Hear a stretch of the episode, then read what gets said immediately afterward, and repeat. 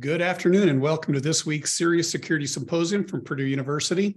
Before we start, I want to ask you to please mark your calendars for the 24th annual CERIAS Cybersecurity Symposium, our signature event. This year it will be an in-person event at Purdue University on March 28th, 29th. It is open to the general public.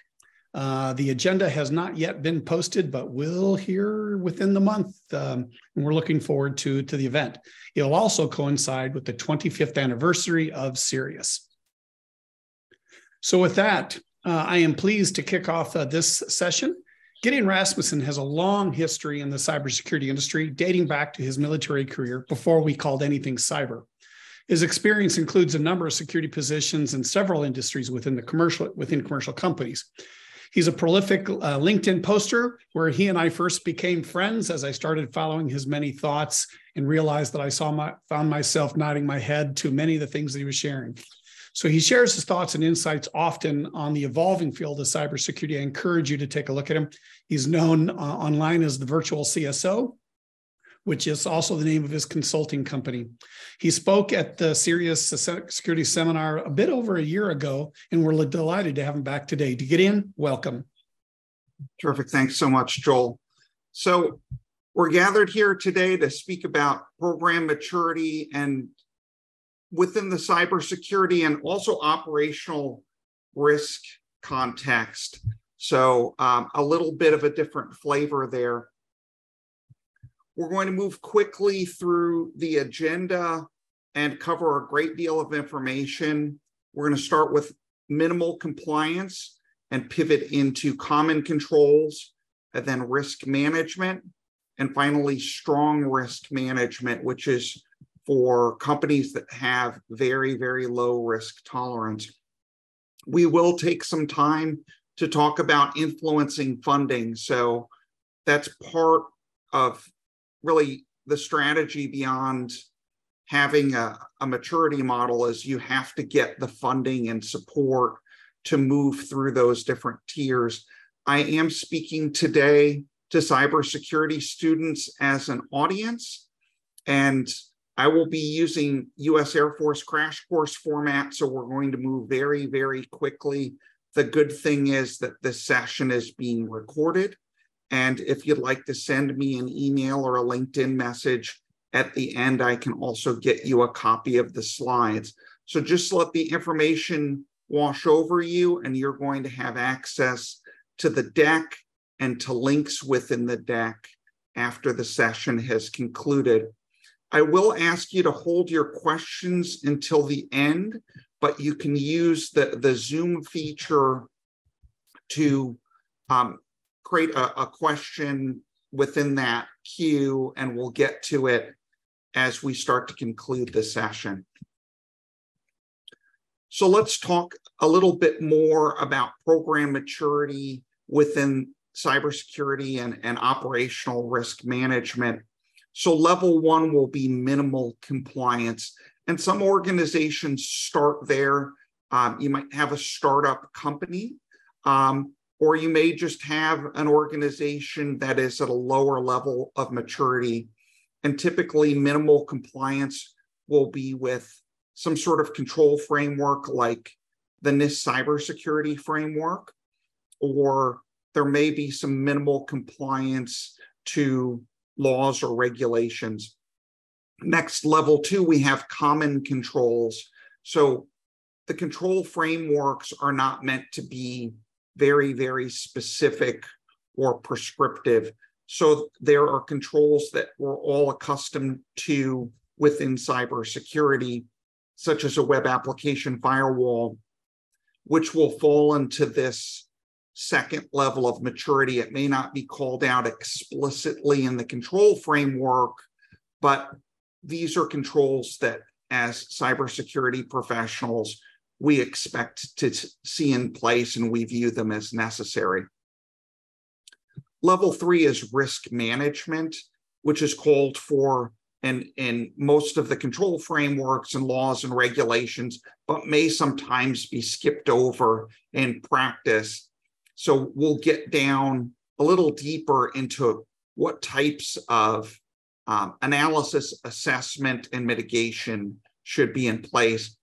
And then finally, we'll get to level four strong risk management. And again, th- this is typically for organizations that have a very low risk tolerance.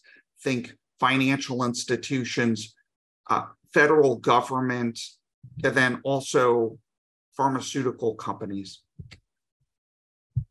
So, starting with minimal compliance, maturity level one, most organizations will use either the NIST cybersecurity framework or internationally, it's more likely that they'll use ISO 27001. I'm a proponent of the NIST cybersecurity framework. It's 108 controls which provide a foundation. So we'll have a requirement, for example, for encrypting data at rest. But I also like the presentation layer that it provides for executives. So if we were walking over to an elevator and we were to get into the elevator with an exec and they were to ask, tell me about our cybersecurity program, you could say something like, first we look to identify risk to the organization, and then we deploy protective controls to prevent cybersecurity issues. We detect suspicious activity, and then we respond uh, either with an incident response plan, disaster recovery, um, and or crisis communications. And finally, when we recover, we look for things like root cause analysis to re- to prevent reoccurrence. So if you notice there, I didn't really get deep into technical controls or some of the traditional domains of information security, such as access control or physical security. And it's for good reason if we're talking to a business leader who spent most of their, their life in accounting, as an example, be, before becoming a CEO we start to leave them behind if we get too far in the weeds of cybersecurity. Also, at this minimal level of compliance, it's necessary to include requirements from laws, regulations, and contractual obligations, such as the PCI data security standard, if your organization stores, processes, or transmits payment card or credit or debit card numbers. Be mindful, though, when you think in terms of laws, et cetera, from regulatory bodies, that they're biased towards their interests. So, as an example, the payment card brands that require adherence to the PCI data security standard only care about the security of their payment card numbers. And, and if your organization has some sort of disaster and cannot recover, that's not really a concern to them. So it's important to really focus on your organization rather than minimal compliance. So, still at this first tier of minimal compliance, I did want to take a little bit of time to talk about data management because oftentimes it's overlooked or may not be done well. And obviously, we need to know where our data is as a first step if we're going to try to secure it. So, oftentimes, when I first get involved with an organization, I'll ask for a very, very high level view of what types of data we have and where it's stored. So you see the data repository field it's also good to understand not only the types of data that we have, but the volume of it. So we're if we have a very small volume of data in a data repository, we may place a higher priority on a, on a different area that has similar sensitive information and significantly more records. And then we we get a little deeper into data management with the data owner, who would be the person or the role that would give permission for data to be stored in a certain area. For example, they would give permission before moving it outside of our on premises IT environment to a vendor environment. And then also you have the data custodian. So that's the role that's responsible for protecting that information. So to get a little deeper beyond just having a system or application inventory, we'll talk about having a configuration management database and some fields that I recommend. So first off, it's good to have an understanding of the system contacts in the event that we need to take the system down to patch it or um, we're responding to some sort of an incident. It's also good to have management and tech exec contacts in the event that we need to escalate. So if we're having difficulty um, either getting a patch installed, getting the maintenance window for that, or we have a custom application running uh, in this environment and we're trying to get a code fix uh, created and tested in, in a critical situation, then it's important to be able to reach out potentially to the management and tech exec contact uh, to get that priority and to get that response.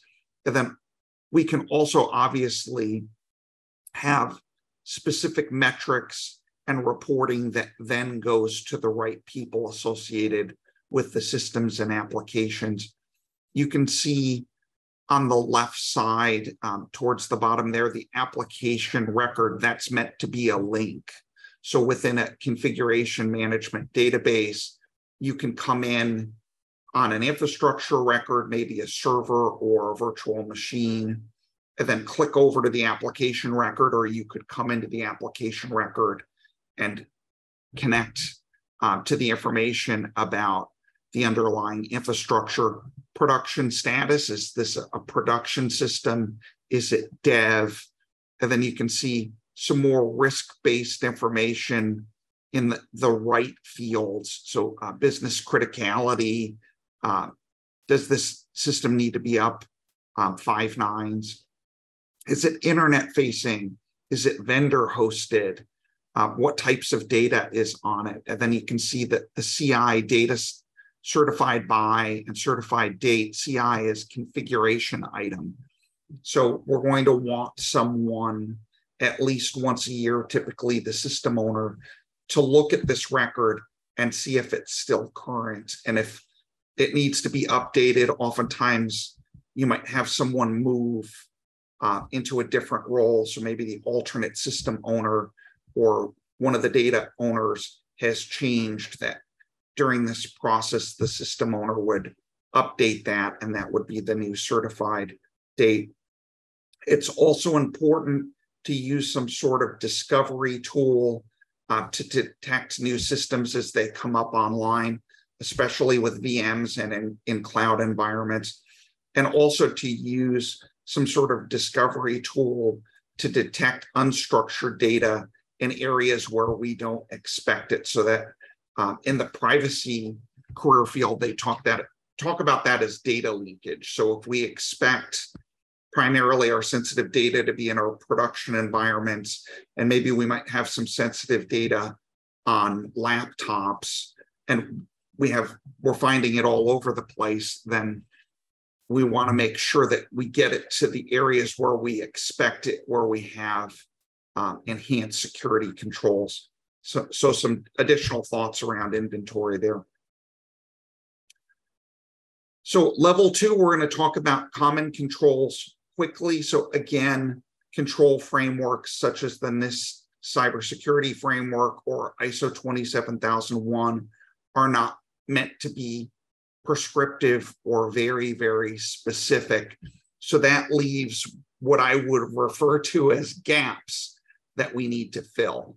Um, and, and typically we start to fill the gaps with common controls. So some examples of controls that you will not see explicitly called out in the NIST cybersecurity framework or patching, penetration testing, having a phishing test program, having a security operations center, uh, and or active monitoring by cybersecurity professionals 24 7 365 so as I mentioned those controls to you, they're not arcane, they're not unusual. We would by and large expect them to be in place in an environment that hosts sensitive data. So those are some examples and some easier ways to identify gaps rather than just by our experience or knowledge is to look at something like the, the Center for Internet Security's critical security controls listing. And we may decide, okay, one, we're going to call out some of these controls because they're already in place, but also maybe something like a web content filter isn't in place today. And that kind of reminds us that we think we want to get to that maybe next year or the year after that. I did want to talk about risk based deployment of controls. So we're not just going to have a cybersecurity control and deploy it everywhere. Ideally, what we do is if we're adding controls to the environment, we're adding them based on risk severity. So I'll get into an example for web applications. So in, in this model, we're saying we're going to conduct source code scanning of all web applications throughout the organization. And for those applications that store, process, or transmit sensitive data, we're going to have source code scanning and we're going to add as a second layer dynamic application scanning of those web apps with sensitive data.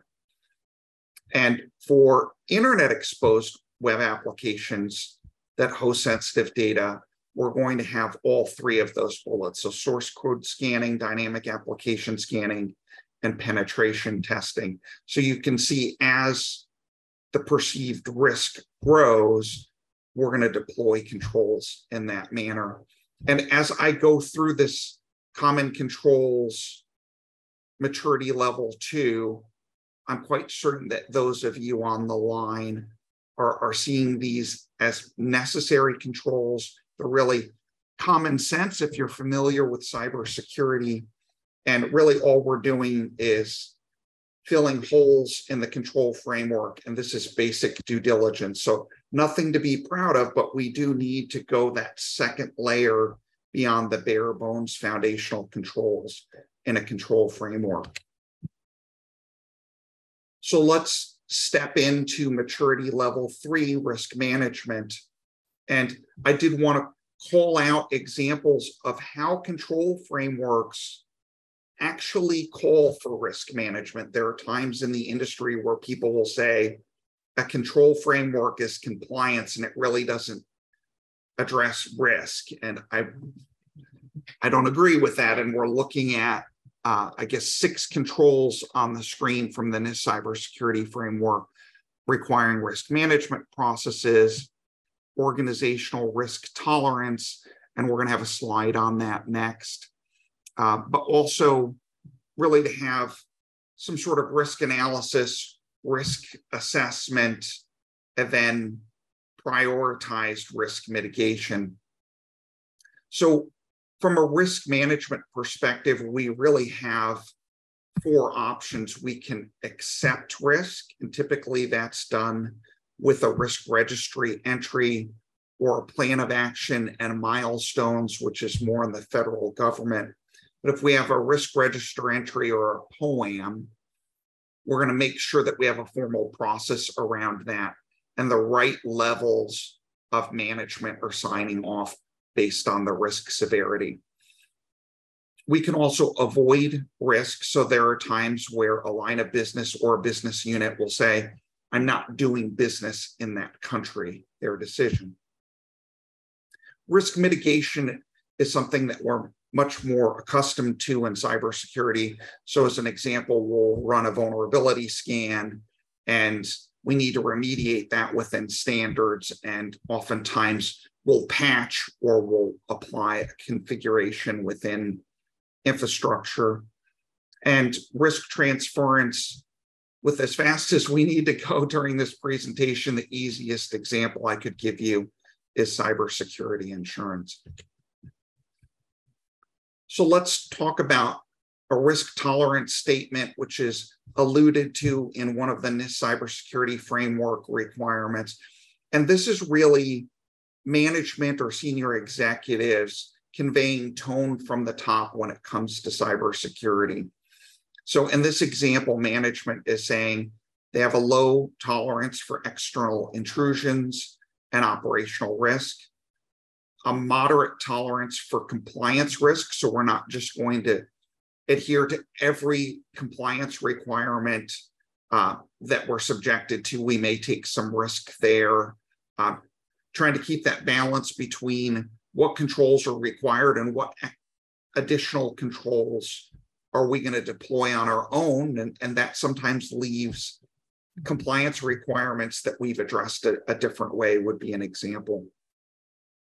Also legal risk. So uh, in this case management is saying in, in some rare cases we may need to go to court uh, over something like an unenforceable contract and we'll, we'll accept that risk. But again, management pivots back and says reputational risk, we only have a low tolerance for that. So, what's great about a risk tolerance statement is if it's not in place, and as cybersecurity professionals or leaders, we can convince executive management to publish something like this. When we come back for funding or we need to implement a new control, we can tie it back to this tone from the top. I do want to talk about threat landscape and controls analysis, which is a very simple methodology uh, that I, I've created and, and you're welcome to use. And really, the idea behind it is we start from business and IT executives side of the table, and we spend a good deal of time in their space before we gradually transition to cybersecurity. So if you think about many of the assessment reports that are out there, there's one page, which is an executive summary. And, and sometimes that can leave a foul taste in the mouth of executives. So let's jump into it. So we start with inherent risk of the organization. So what is the company profile? What industry is the organization in? What types of digital physical assets does the does the organization have and logically what types of potential adversaries do we have that want to take control of those assets then also we start to think about the adversary right so what are their techniques for compromising data? What are their capabilities? Oftentimes they will leverage the cybercrime ecosystem. So if they reach an impasse where they can't get by a certain control, they may leverage or contract with another criminal organization to get in. Let's talk a little bit about potential impact, and we can leverage reputable sources like the Verizon Data Breach Investigations Report or ACFE's Occupational Fraud Report, which also comes out annually. And then we'll talk about risk tolerance. Now, hopefully, you convinced the executives to put out a risk tolerance statement, and that's a copy paste, right? So we could take that last slide and put it right into this section of the report. And now finally, we're starting to pivot into risk mitigation. So we want to be fair and balanced in this analysis. So we're going to start by saying, here are the, the preventive and detective controls that are in place that mitigate or reduce the risk that we've been talking about so far. So, we're going to talk about protection boundaries, and that's really the data repositories where most of our sensitive data resides. What type of control framework are we using? So, we mentioned NIST CSF, ISO 27001. And then at a very high level, what are the risk assessments? So, annual audits, assessments, uh, vulnerability scanning, pen testing. So it's not all just in that assessment, risk assessment space, but by and large, what kind of uh, controls do we have in place to identify risk? And obviously, we start to address that then.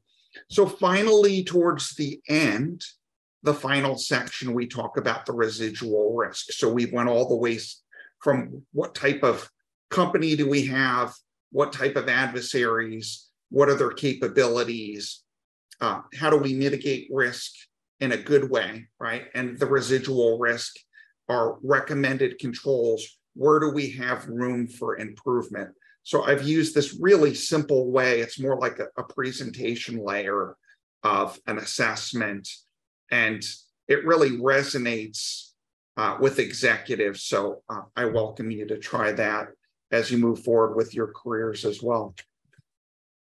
So let's talk about attack centric controls and, and kind of that focus, right, in, in risk management. So we're going to talk briefly as we go from top to bottom about how an adversary may gain access to an IT environment, find sensitive data, and try to exfiltrate it or export it from the organization. And we want to have controls in place that make that difficult or at the very least detect that suspicious activity. So first off, an adversary is going to want to deliver malware. And I think most of you on the line know that that's oftentimes by a phishing message, uh, a social engineering email uh, with a malicious link or uh, a file attachment that helps that adversary get a foothold and, and gain access to a system within the IT environment. So that the next row, the adversary has gained system access. So how can we make that difficult, right? So one, we want to make sure that end users do not have administrative access to their workstations, to their company owned PCs or laptops, because if malware uh, gains a foothold and someone's logged in as admin, it's going to be more effective that way. Then we need to make sure that there's some sort of advanced endpoint protection in place, commonly referred to as EDR and XDR now, but really good endpoint protection to protect against malware, and then also integrated with log monitoring and event correlation or a SIEM. I'm also a proponent of allow listing, which is software that only allows known software and executables binaries to run on the system. So if malware and or ransomware gets introduced to the system, the allow listing software won't let it run. So um, terrific way to, to bolster your security there. And then having two-factor or multi-factor authentication for servers is another good approach. So next, with the adversary having gained access to one system, thankfully they probably don't ha have access to the sensitive da data that they need yet. So they're going to try to pivot and move laterally east to west across the network. So how can we make that difficult? Well, network segmentation, right? So let's say we have payment card data or research and development data, if we have that sensitive information on its own networks and we require a second level of authentication, that's going to make it difficult for adversaries to get to that data. So to give you an example, if if I've met if I'm meant to have access to that research and development data in the morning, I log into the network. I'm I really just have access to the common use network. And now to get to that research and development data, I have to authenticate to a jump box or a bastion host. Hopefully we've got multi-factor authentication for that too. And now once I've got that second layer of authentication completed, I can get in to the that secondary network that's segmented and I can access the research and development data. So next row down, data exfiltration. So at this point, the adversary has access to sensitive data. Um, or a bad day is getting worse, right? So this could also be insider threat, right? So we may have an authorized user that has access to sensitive data and they want to export it or exfiltrate it. So how could we make that more difficult? Well, granular source and destination firewall rules and I, have got to step away from this a little bit because we could really get dragged down into a, a full morning long presentation, a day long presentation where we just talked about how do adversaries exfiltrate data from an IT environment and how might we prevent that, right? So obviously, we want to make sure that people can't plug a USB drive in. We want to prevent um, access to personal email like Gmail or going out to things like Dropbox. But unfortunately, I don't have time to cover more than that. But it's important to research how adversaries conduct data exfiltration and how to prevent that. So next, we we do have an adversary in the environment and we want to detect them. So some ways to do that are threat hunting, right? So um, this is where we have qualified security professionals that um, access the SIEM and we're, you know, we're searching through logs and events and we're trying to find signs of the adversary. So rather than passively saying, we've got endpoint protection and we've got the SIEM uh, logging and event correlation, it's just automatically going to notify us if there's an adversary. We really need to look, and we can do that leveraging um, cyber threat intelligence data um, from organizations like CISA. It's also good to take a look at the MITRE ATT&CK framework if you haven't already. Um, it speaks about adversarial techniques, uh, tactics, and procedures. Um, so next, we've at, we've identified an adversary in the environment, and thankfully we have our incident response plan. Hopefully, it has scenarios. It's not just generic, right?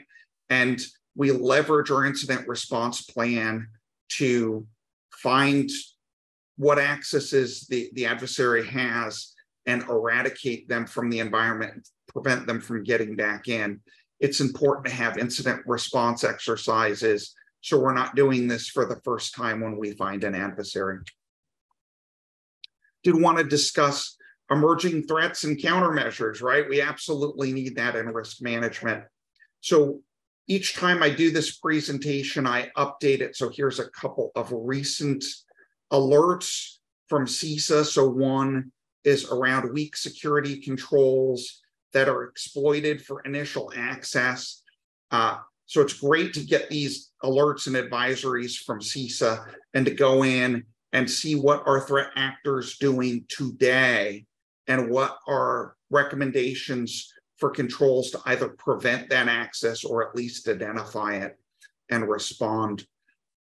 We also have another CISA alert where there's an exfiltration tool that was used to steal sensitive information from a defense contractor. So I don't care that I, am not in a defense contractor organization. I want to know what are the adversaries doing. Um, they, they use those tools and pass them around. So it's good to know what's going on now with these threat actors, what techniques, tactics, and procedures they have, and then to take action internally. Uh, I, I have some bullets there at the bottom because there's a fair amount of times where I'll work with security teams, and sure enough, everybody's sub- subscribed to the CISA advisories and alerts. But the question is, you know, if you've got five or seven people that are all thinking the other person's doing something, do we have a process where when each advisory comes in, each alert comes in, we look through it and we decide at a high level what if this applies to us? What actions should we take?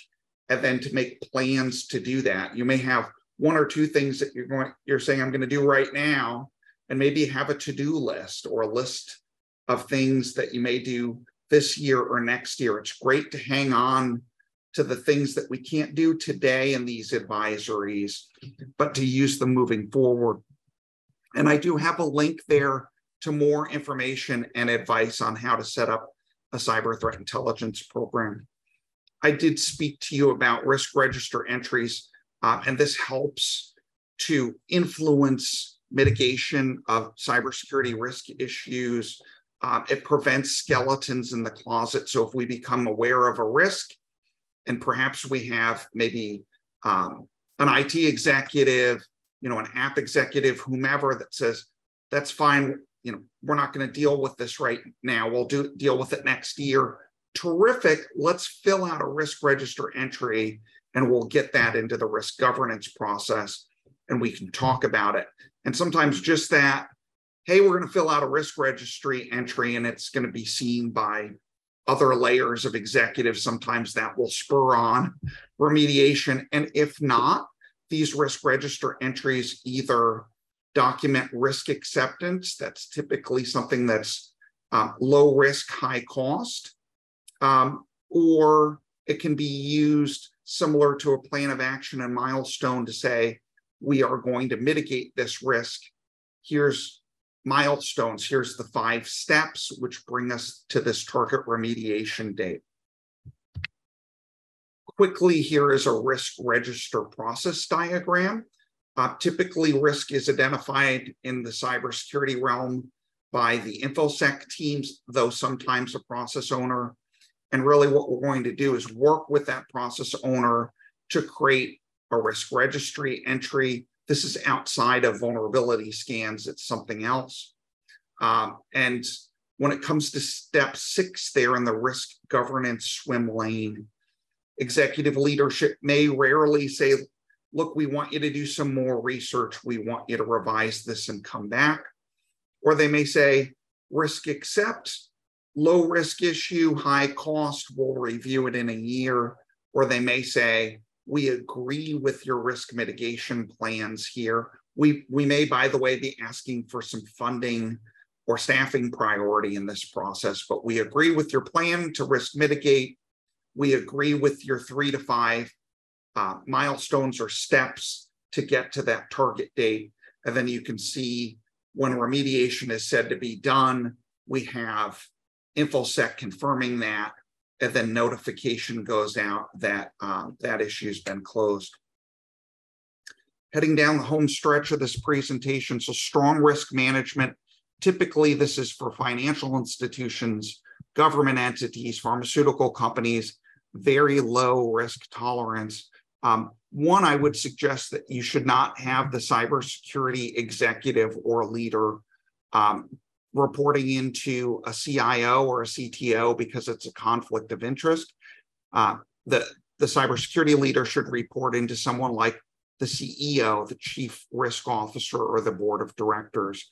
It is important to have cybersecurity metrics key performance indicators, key risk indicators. Um, and really that provides risk transparency to the executives, but it also helps us influence risk mitigation and sometimes funding for our program. I do think it's important for the cybersecurity leader to provide updates uh, to the board of directors or similar executive group like a cybersecurity committee. Also, I think it's important for the, the cybersecurity program to not just stay at the enterprise level where we're comfortable as cybersecurity professionals, right? Where we're talking about systems and, and networks and applications, but we get down into understanding what are the business processes, um, what are the services that the business units, the lines of business have, and do we have the right types of um, cybersecurity fraud prevention controls in place? So to get to that next level and and prevent something negative from happening also to be involved in things like fraud prevention and privacy which are uh, a little bit peripheral to cyber um, we definitely have a role to play there and i'm a fan of IIA's three lines of defense model, which says that the first line of defense is operational management, right? So that might just be IT or the average employee. They are the first line of defense. Developers are the first line of defense. Second line is risk management functions like cybersecurity, like privacy, like the fraud prevention team, also compliance functions. And then the third line of defense is internal audit. I also think it's important to have self-identified audit issues as a requirement. Uh, perhaps we're saying operational functions and line of business have to declare self-identified audit issues two or four times a year. And it, it just reinforces that it's not just the securities team or internal audits team's job to identify risk. Everyone has that responsibility in that, that first line of defense, um, operational management. You've all heard about zero trust, uh, and it's an architectural security model. Um, so that's an important place to get into. Uh, people have challenges with it because, as an architectural model, it's a little bit high level, right? And then also that gets complicated because vendors will say, hey, we've solved for zero trust. They haven't. So on my website, I have a listing of 134 controls um, and it's not meant to be a control baseline for zero trust. It's more, I've had people say to me, I'm really struggling with the architectural piece. What's what am I selecting from? Like, how do you make this real? So I've had some ideas of here are some controls that you could select. Again, not meaning to solve for zero trust. Carnegie Mellon has um, 21 practices to establish and maintain an insider threat program. Really strongly encourage you um, coming out of this to take a look at that as cybersecurity professionals. Uh, it's an online book in PDF format. It's about 200 pages, but carry this with you throughout your career because we do need to be mindful that uh, there are authorized personnel employees and contractors within our organization that may um, either seek to do harm to the organization or to exfiltrate data. A little bit more, this is from MITRE talking about insider threat monitoring. Uh, I do want to hit on some of the themes that they talk about.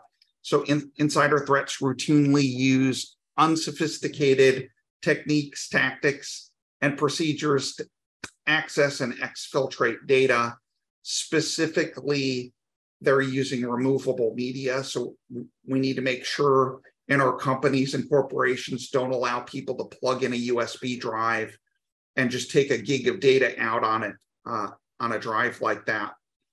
Also, email is a common exfiltration channel. So I would recommend blocking access to things like Gmail. And then we need to monitor outbound email from the corporate um, authorized accounts that all employees and contractors have. Also, cloud storage is used for exfiltration, so blocking things like Dropbox. And then maybe we have exceptions based on business need, but we mitigate a lot of that risk. I mentioned threat hunting before. Again, we could have a morning or a whole day on threat hunting, but actively searching for adversaries in your environment, we can start by looking um, for suspicious events in our logging, indicators of compromise. So you'll get an advisory from CISA that says, here are some of the malicious IP addresses. Also, tactics, techniques, and procedures.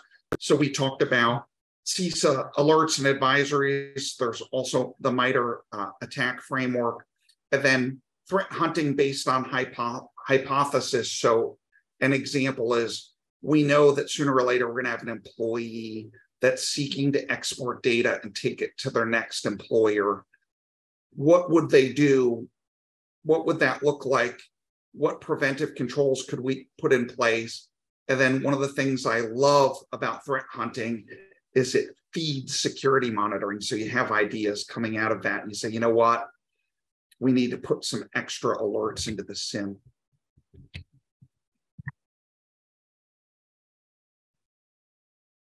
I think this is one of the final slides in, in the deck.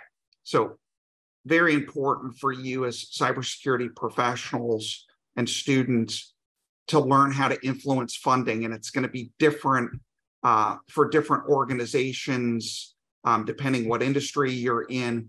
And then also who are your executives? What what are their drivers? What motivates them?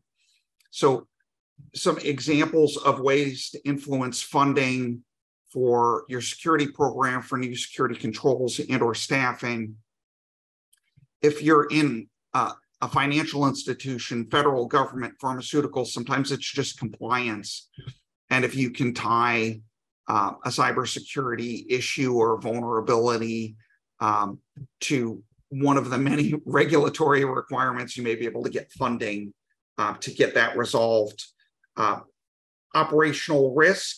So those types of organizations also care about that.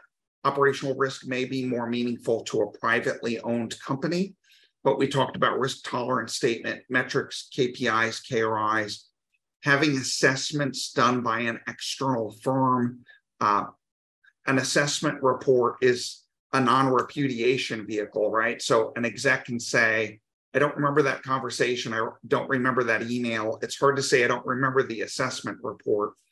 Also, things like tabletop exercises or war gamings, where you uh, war gaming where you involve your senior leadership team, they get put under stress, right? When we're simulating that there's an incident going on, they don't want to experience that stress in real life. May get you some funding. Be careful with asking for additional staffing and saying you don't have capacity. Um, if you ask any manager, they're going to say that they're they're understaffed, right? So some ways to go down that path. If every one of your employees has 10 primary and alternate duties, um, and those all look important, you might be able to convince an executive you don't have enough staff. Also, if a lot of the work is documented in tickets, you may be able to use that ticket data based on the volume and hours to get some staffing. Here's some more subtle things.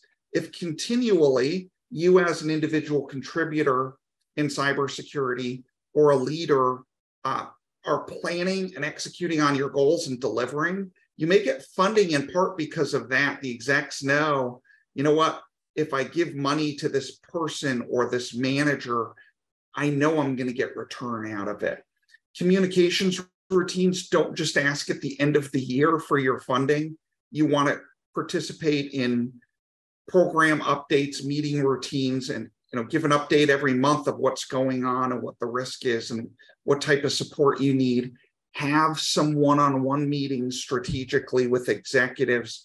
And then financial acumen, realize that right around at this time of the year, executives have use or lose money. So if they don't spend it, they'll lose it at the end of the year. And also, it will hurt them because next year, if they're asking for money and they didn't spend all of it this year, they're going to take a haircut or get less funding in their new budget. So I used to, uh, years back, I had an executive and I used to kind of stick my head in his door frame and say, Got any money? I've got, you know, three uh, invoices from vendors and, and I'm ready, I'm ready to execute and spend that money. And sometimes I was successful.